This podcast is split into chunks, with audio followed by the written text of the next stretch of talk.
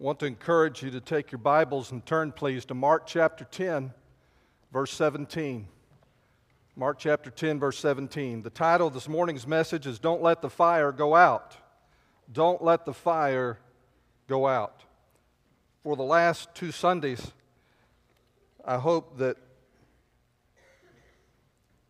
and if it hasn't been, it, it, it needs to be, that, that we are in a place as a church where we cannot go on doing business as usual. And so the Lord is speaking to my heart. I hope that He's speaking to your heart. Uh, the very first uh, Sunday we began this particular shift or direction, we looked at the two disciples on the road to Emmaus and how the Lord Jesus had, had drawn near to these men and they did not recognize him, even on the day of his resurrection. And as he drew near and uh, he began to open up the scripture to them, and once they recognized him and he disappeared, they had an awakening, a realization that no matter where they are the rest of their lives, that Jesus Christ continues to speak to us and he continues to walk with us. And when he draws near, his presence affects us. And the presence of God throughout the Old Testament has always affected people. We see it over and over again in the scripture. People are not able to stand, people are not able to speak.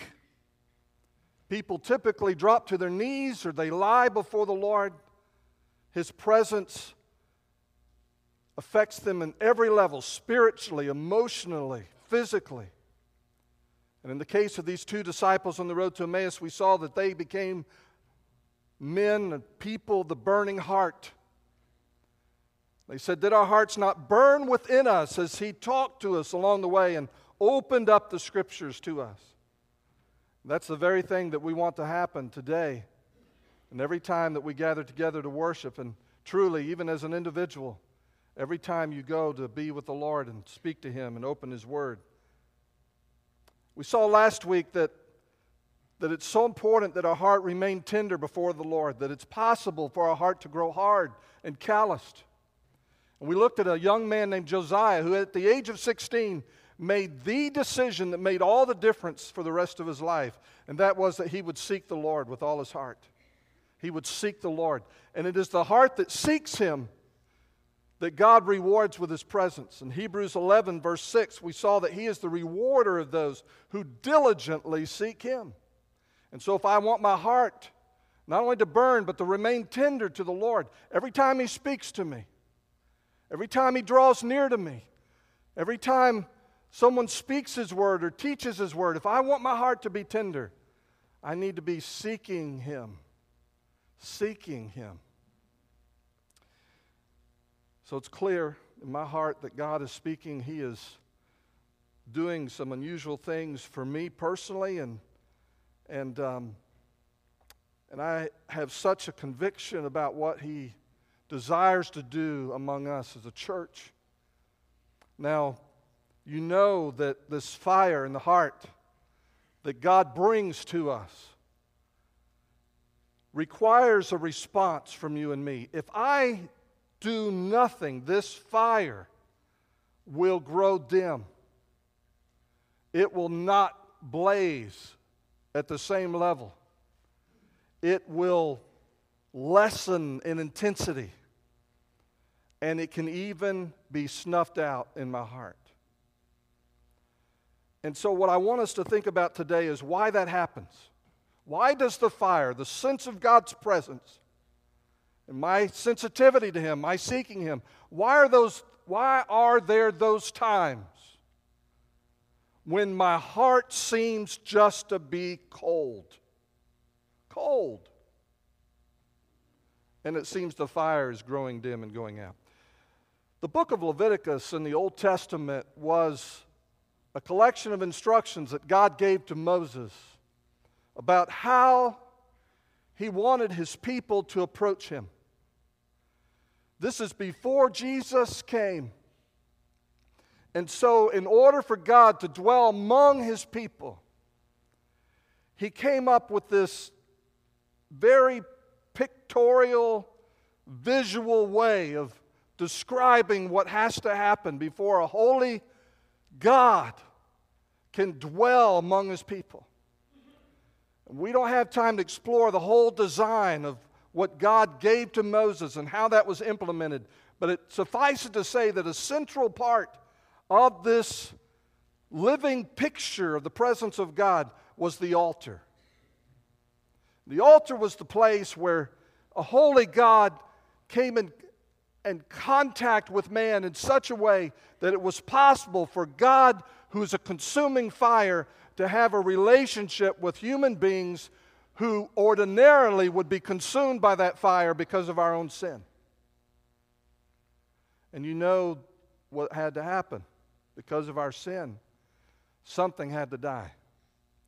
And to illustrate that and drive that point home, whenever I wanted to deal with my sin in the Old Testament, I had to come and bring a sacrifice to an altar, and a priest would kill that animal, and its blood would be shed, and the fire would consume that animal, and that animal would take my place.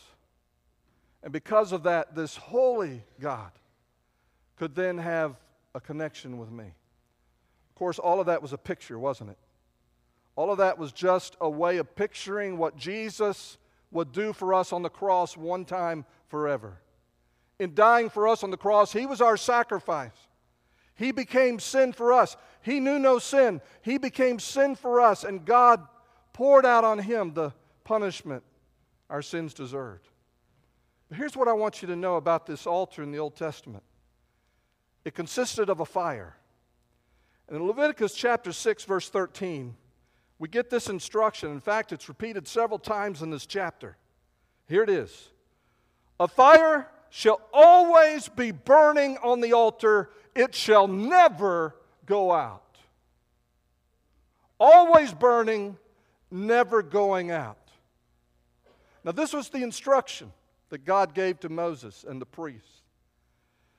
And then after all the instructions were given, they set everything up. They set up the tabernacle of meeting, they set up the altar where things die for their sin and allows a holy God to draw close.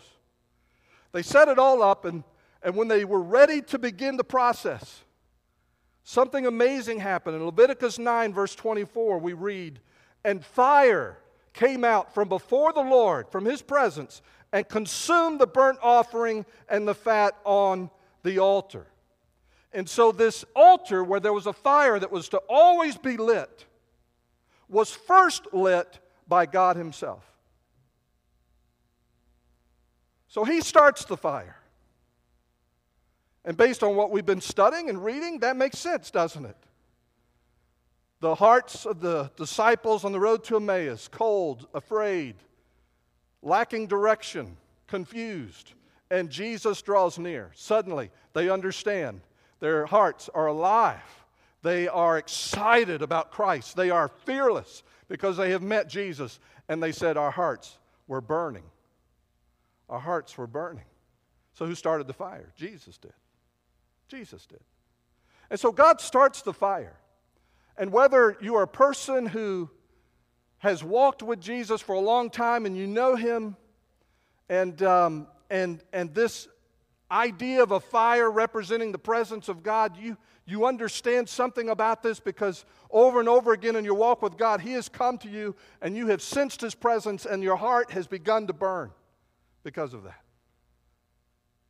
But that all began when there was a moment in time where you heard the gospel, the good news of Jesus Christ and His death for you, and the Holy Spirit came and opened your heart and you comprehended and you began to understand the truth, and God set your heart to burning.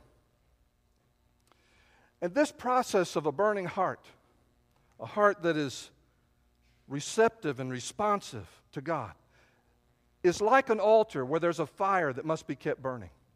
And the Old Testament priests would come.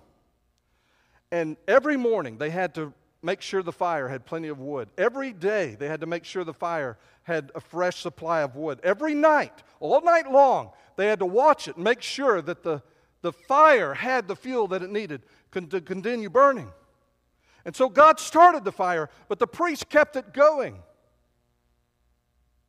And in much the same way, God, in His mercy, stirs our hearts and He speaks to us. And you can think back over the course of your life, if you're a Christian, if you're a Christ follower, to many occasions where God has spoken to you and your heart has been stirred.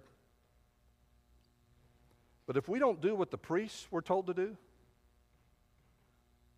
if we don't take this, this seriously, this business of keeping the fire going, then our fires will burn dim. Our fires will grow weak. And in some cases, our fire will go out. Today, I want us to look at the story of a man. And at this moment in his life, he's not a follower of Christ, but he's very excited about Jesus. In Mark chapter 10, we understand that he was rich. In Luke 18, we understand he was a ruler. In Matthew 19, that he's young. And so, putting it together, he's often known as the young rich ruler.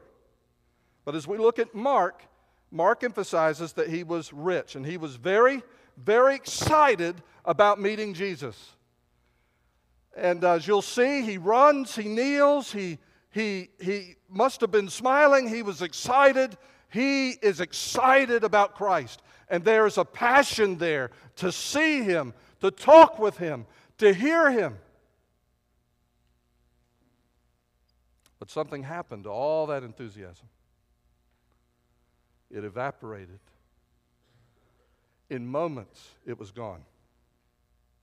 In moments, it was extinguished and it was put out. He lost the fire. Look at verse 17. Now, as he was going out on the road, one came running, knelt before him, and asked him, Look at that, running, knelt before him and asked him, Good teacher, what shall I do that I may inherit eternal life? So Jesus said to him, Why do you call me good? No one is good but one, that is God. You know the commandments do not commit adultery, do not murder, do not steal, do not bear false witness, do not defraud, honor your father and your mother. And he answered and said to him, Teacher, all these things I have kept from my youth. Then Jesus, looking at him, loved him and said to him, One thing you lack. Go your way, sell whatever you have, and give to the poor, and you will have treasure in heaven. And come, take up the cross, and follow me. But he, the young man, was sad at this word and went away sorrowful, for he had great possessions. The fire went out. He ran up to Jesus, excited, full of passion, wanted to know him, wanted to talk to him. But in moments, the passion was gone. What happened to it? Something put it out. And so I brought with me a household fire extinguisher. Okay? Y'all ready on the front row? All right, fire extinguisher. And so, what's described in this historic event of this young man running up to Jesus is he comes with a fire that's burning in his heart and he encounters Christ, has a few words with him, and all of a sudden, shh, I've got it locked, y'all. I'm not going to do it.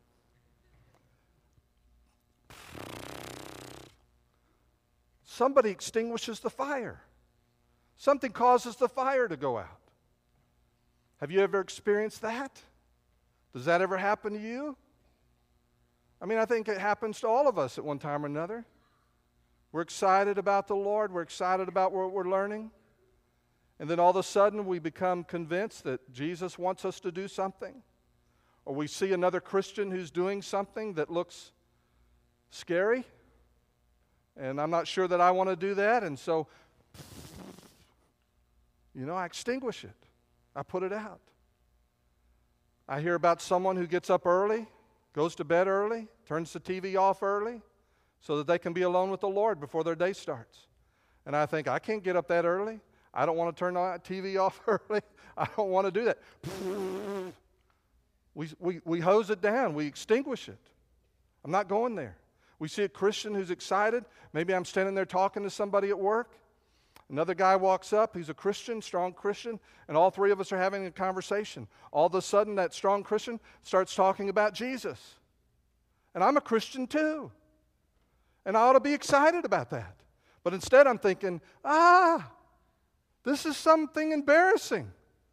I'm not sure I want to be here at this moment. And there's something inside of you that recoils at the obvious fire in the brother, but it's not a fire that you share.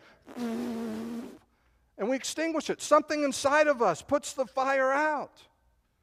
And so I don't know what that is like for you. But there's a very real phenomenon taking place here with this young man where this passion is suddenly extinguished. We need to understand what was causing that.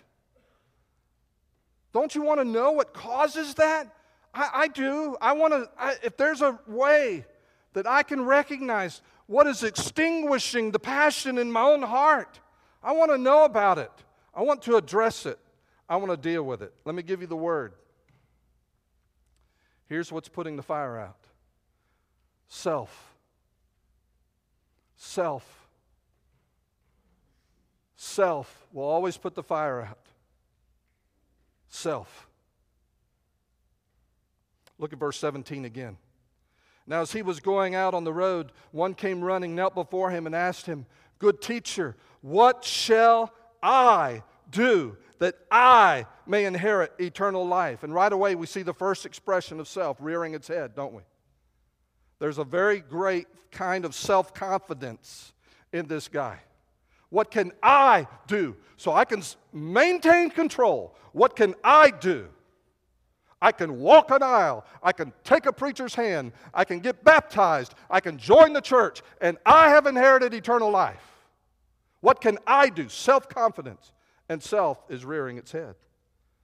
What does Jesus do? Well, I don't believe it's an accident that Jesus called attention to the particular commandments that he lists here. I suspect strongly, and I, I can't prove this, but I suspect very strongly that these were all things that, if you go be- below the surface, would have shown us something about this young man's heart that he needed to see. And so Jesus points him to the law and he talks about you don't commit adultery, don't murder, don't steal, false witness, defrauding, honor your father and mother, and so forth. And um, I believe these are probably issues for this man. But listen to verse 20. What does the man say? And he answered and said to him, Teacher, all these things I have kept from my youth. All these things I have kept from my youth. He says it without flinching. I mean, he doesn't even flinch. Done that, check. If anybody's looking at the exterior of my life, I have not done these things. But now, wait a minute. What did Jesus teach about these things? When he taught on the Sermon on the Mount, did he teach that this was just about external behavior or something that goes much deeper? When he said, don't commit adultery, was he just talking about the physical act of being unfaithful to a spouse? Or was he saying that guys who even imagine adultery are guilty? People who are angry are guilty of murder. That's on the inside. No one may see that, but the anger is the same thing as murder. Using that approach, then, avoiding stealing, lying, genuinely honoring your parents may not be as easy as it sounds. But this young man didn't get that, did he? He didn't understand that. And so his self is saying, I can do this, I've done this. Jesus is saying, No, you can't do this. Look at verse 21. Then Jesus, looking at him, loved him and said to him, One thing you lack go your way, sell whatever you have, and give to the poor, and you will have treasure in heaven. And come take up the cross and follow me. Now look at verse 22. But he was sad at this word. He's gone from self confidence and he's struggling now. And let me give you what self is struggling with here it's self reliance. Self reliance. What is he thinking? I can't let go of these things. I can't let go of these things. If I gave up everything that I own, who's going to take care of me if I don't take care of me? This is my security. And I've worked hard so that I have a place, a safe place in this crazy world. And so this represented security for him. And, and I did it, and I've got to take care of me, and so it's self reliance. It, it represented his own significance. I worked for this, I earned for this. Because I made these things, people respect me. I have a certain amount of. Um, uh, stock with people because I have these things and because I've earned these things and I've earned their respect and I deserve to, to maintain this and keep this. If I give it all away, how's my life going to count? Why should my life matter? And self is hanging on for dear life. So, in this current approach to life, this man is all about self reliance. And the Bible says, but he was sad at this word in verse 22. Listen to the rest of the verse. And went away sorrowful, for he had great possessions. Went away. Self confidence, I can do it. Self reliance, can't let go of this stuff. Now, self will. I hear what you're saying, Jesus, but I'm not going to do it. And he turns and it says he went away. He went away. His will versus Christ's will. And his will in that moment won. That's how someone excited about Jesus can wind up walking away from Jesus. I'm going to do what I want, not what he wants. I'm going to do what pleases me. And I'm going to live for what pleases me and not what for pleases him. And so, right now, you may be realizing the reason I'm not passionate about Jesus myself has been dousing the fire over and over again in my life. Jesus has been speaking to me, Jesus has been leading me, Jesus has been guiding me. And I repeatedly keep saying, No, Lord, I'm not going to go there. No, I'm not going to go there. No, I'm not going to go there. And the one that's driving that is called self. And all of us have a self. Anybody here doesn't have a self? we all have a self. We all do. So every one of us has the ability to douse the passion for Jesus Christ. Every one of us. Your pastor, your deacons, your teachers, all of us. And if right now my love for Jesus is weak, I can tell you right now that self is behind your problem. And everything that Jesus is doing in your life right now, good and bad, everything that Jesus is doing in your life right now that appears to you to be good or to bad, I promise you is to bring you to a place where self is confronted. Self is confronted. We see this in the life of the Apostle Peter. I love Peter because I can identify with him in many, many ways. I'm sure many of you can as well. The Apostle Peter, just like this young man in Mark 10, struggled with self for much of his fellowship of Jesus in the very beginning. He struggled with self. All the disciples did, but Peter seemed to be on parade. In Mark chapter 8, there was this moment in the, in the life of Jesus and the disciples where Jesus told them very plainly, he did this several times, but he told them very plainly, I'm going to Jerusalem. The chief priests and the scribes are going to reject me. They are going to kill me. I'm going to be buried, and I'm going to rise again. Now, Peter heard this in Mark chapter 8. You know what he said? No way. There is no way I'm going to let that happen to you, Master. No way. This shall not happen, he tells Jesus. And of course, Jesus says to him, Get thee behind me, Satan. And, and Peter, in that moment, is an adversary, but it's Peter's self, his self will, my will versus Jesus' will, that's reared its head.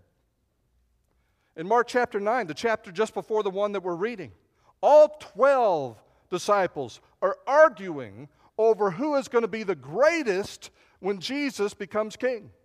Who's going to be the greatest in the kingdom? All 12 of them are arguing about it. Jesus comes up to them. He knows what they're arguing about. He says, Look, guys, he said, The greatest man among you is not the one that has the most people serving him. The greatest man among you is not the one who has the most people serving him. The greatest man among you who serves is the one who serves the greatest number of people. He's the servant of all, Jesus says. And so, like all the other disciples, he struggled with self exaltation. I want to be on top. I don't want to be under.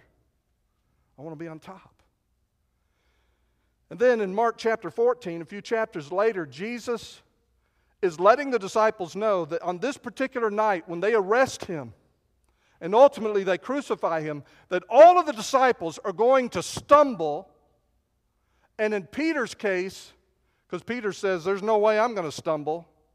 I mean, he says, he says in Mark 14 29, even if all are made to stumble, yet I will not be. And Jesus looks at him and says, Peter, look, before the rooster crows twice, you're going to deny me three times. And in verse 72, by the time the rooster crowed the second time, Peter had in fact denied Jesus three times. The Bible says he went out and wept. And in fact, in Matthew 26, verse 75, it says, So he went out and wept bitterly, bitterly. And his self confidence, his self exaltation, his self will, in the face of all of that, Peter has come to the end of his self. And he knows there's nothing in him that can follow Christ the way he wants to follow Christ. Later, Jesus comes up to him and he, and he talks to him. You remember the story in John? He comes up to him and he says, Peter, we need to talk, man. That's, that's my paraphrase. Do you love me? Do you love me? He says. Do you love me, Peter? Because up to this point, you see, Peter, I'm not sure he had consciously answered the question the way that he wanted to. And he, he did. He said, Yes, I love you. Yes, I love you. Yes, I love you. And Jesus asked him three times, and for those three denials, Peter has an opportunity for each of those three times to say, Lord, I love you. I love you. And so we see already a clue as to what has to happen with myself. Something I need to love more than myself. But then we see what happens at Pentecost when the Holy Spirit comes. And Peter becomes a totally different man. Peter, this one who a little servant girl could say, Weren't you with Jesus? And he would he would become afraid and he would deny Jesus and he would curse. I never knew the man. The same Peter, after the Holy Spirit comes to live inside of him, is preaching from the very steps of the temple of Jerusalem fearlessly. And later we read that one of the fruit, part of the fruit of the Holy Spirit, part of the expression of the life of Christ in us, when the Holy Spirit lives in us, is love, joy, peace, long suffering, gentleness, self control. Self control. Self control. Have you come to that place? Have you come to a place where you realize that myself is not going to get me through this thing called a Christian life? Your problem is not that you have a bad habit. Your problem is not that you should go to church more, read your Bible more, or pray more. Your problem is yourself. It's self that douses the passion, that douses the fire. Everything else is a symptom of that. Everything else I do that's not right is a symptom of something wrong with the fire inside of me. The root problem is that self is in charge and calling the shots and refusing to trust Jesus for anything, and it is killing my passion for Jesus when it does that. So, how do you deal with self? I want you to notice how Jesus responds to this man, and, and this, is, this is what we need to see. Verse 21. Mark 10, verse 21. Then Jesus, looking at him, loved him, and said to him, One thing you lack. Go your way. And he tells him to sell all of his things and give it to the poor. And then he says, And come, take up the cross and follow me. Now, two statements from verse 21 this week just leapt out and captured my full attention. The first one is that Jesus loved him. The other gospel writers telling the story in Matthew and Luke, they don't capture that, that, that piece of the story. But Mark does. Jesus looked at him.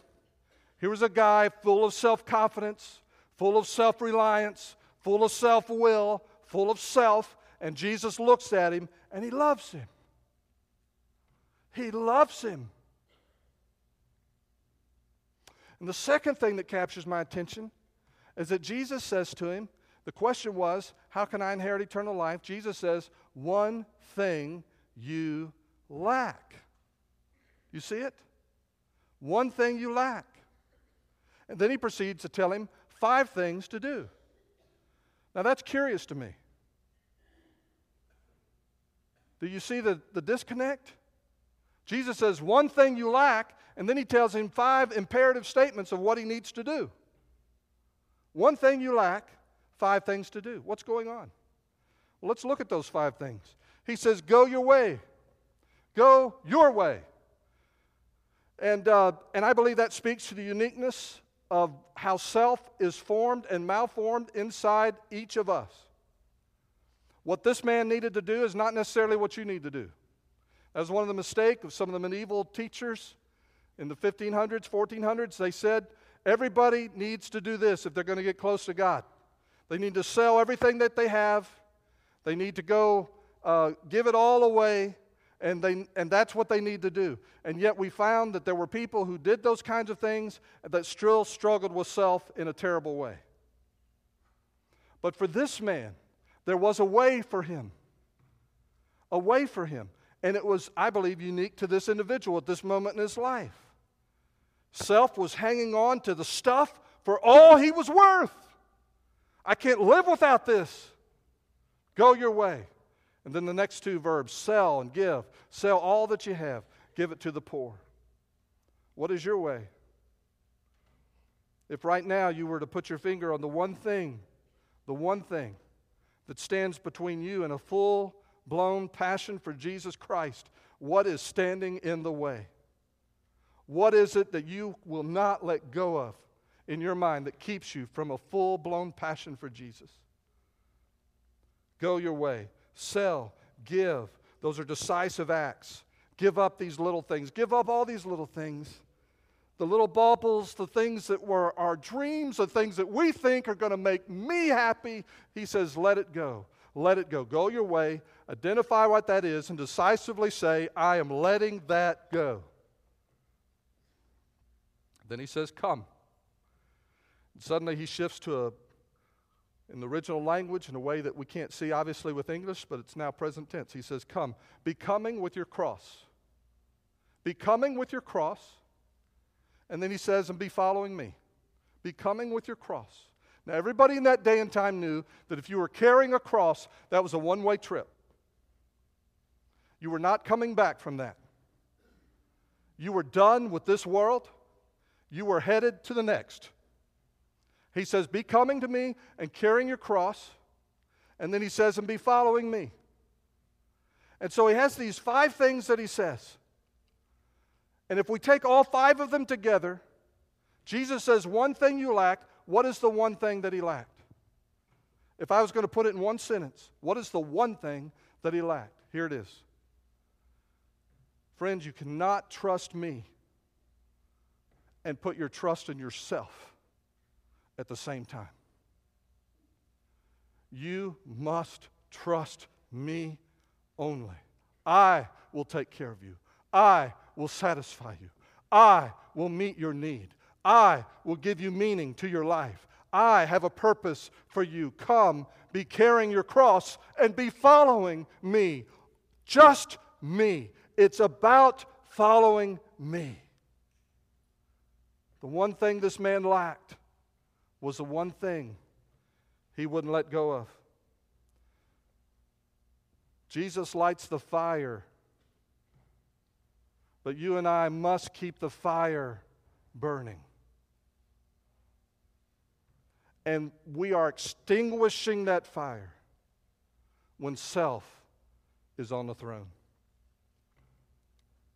Is your passion growing or is it dying? I want you to see one more thing as we close.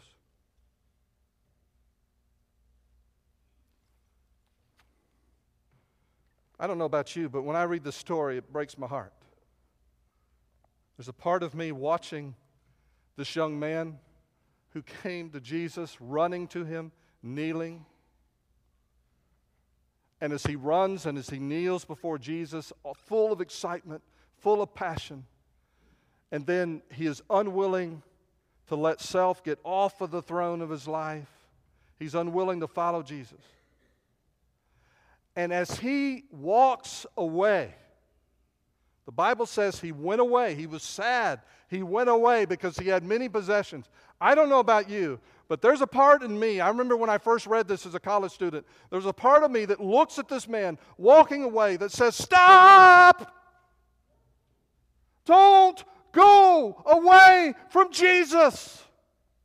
He is what you're hungry for, He is the security that you seek, He is the answer for your deepest needs. He is the answer to your heart cry in your soul. Don't run from Him. Don't leave Him. Give it all up for Him. It is worth it.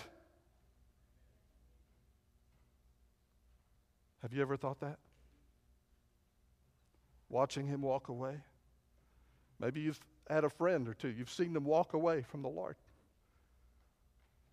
Now, as you and I look at Him walking away and we are we are in our souls crying out, Oh no, don't do that. Don't leave him. Don't go away from Jesus. Are you taking your own advice?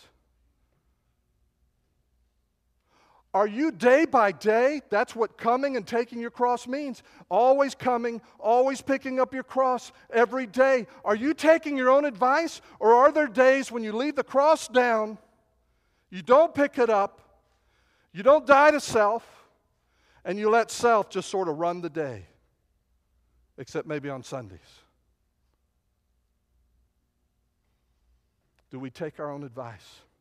What would you tell that young man? Whatever you tell him, those are words for your own soul. Don't let the fire go out. And if it's out, the thing that is dousing your fire is self. Self. Would you bow your head and close your eyes?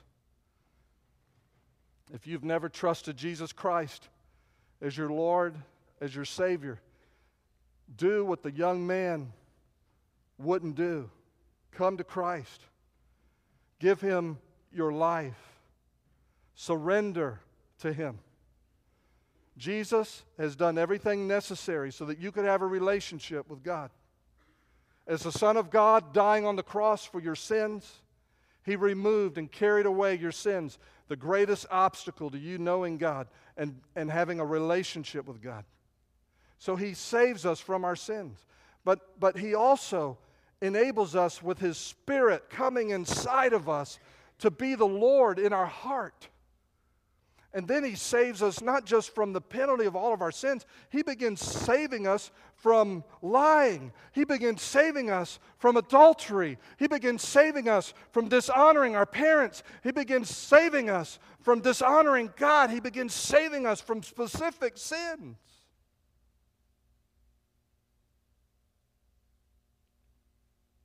And so, are you ready to come to Christ and put your trust in Him? Brother or sister, is your fire going out? Deal with self. What is it that you're hanging on to? Let it go. Trust Him. He can be trusted.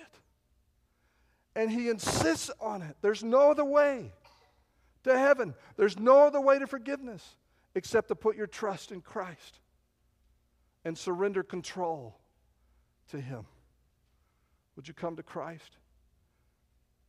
The pastors and I will be down here. We'll be happy to counsel with you and share scripture with you about how a person can be made new by trusting Jesus Christ.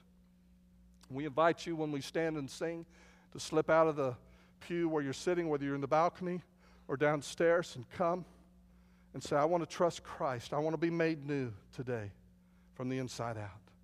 You may be a brother or sister and you just realize, I have my fire, my fire is so low. My passion is so weak. And I'm so caught up in things that I know are not going to matter one minute after I'm dead. And that first minute when this life is over, I know everything's going to be different, and I'm going to want to wish that I had conducted my life differently, that I had confronted myself and let these things go and followed Him. And I invite you, you can, where you're sitting, where you're praying, just turn to the Lord. You can come use these altar steps and pray. You can grab a friend, say, Pray with me. Father, we thank you for your presence here among us. You promised that when two or three are gathered in your name, that you would be there with them. So we receive your presence by faith, but we ask you, Lord, to walk among us in these moments, and I especially pray for that one who has heard your voice this morning, who feels and senses your presence and who wants to say yes to you.